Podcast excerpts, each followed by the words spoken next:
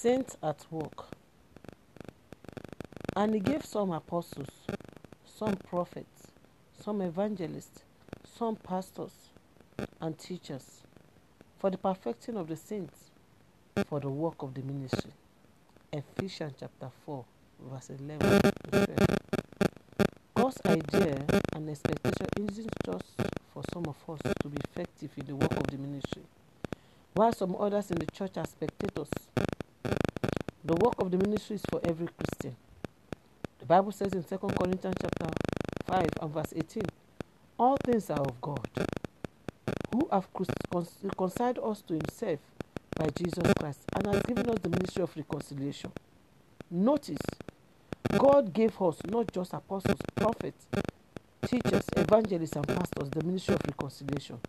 No one is left out of this. His purpose in teaching us His word is for us to be raised to live the kingdom life and to subdue this world and establish His righteousness in the earth and in the heart of men. As we carry out the work of the ministry, the world will wonder at the life of glory, success, victory, and prosperity exuding from us. This is because we are His ambassadors, the light in the midst of darkness. This is the time for those around you who don't have the divine life to wonder whether you are an angel. As you minister the gospel to them in such power and demonstration of the supernatural, hallelujah. They said the same of Stephen in the Bible days Read the book of Acts of Apostles, chapter 6, and verse 15. The preceding verse said in verse 5 Stephen was a man full of faith and of Holy Ghost. He was neither an apostle nor a prophet.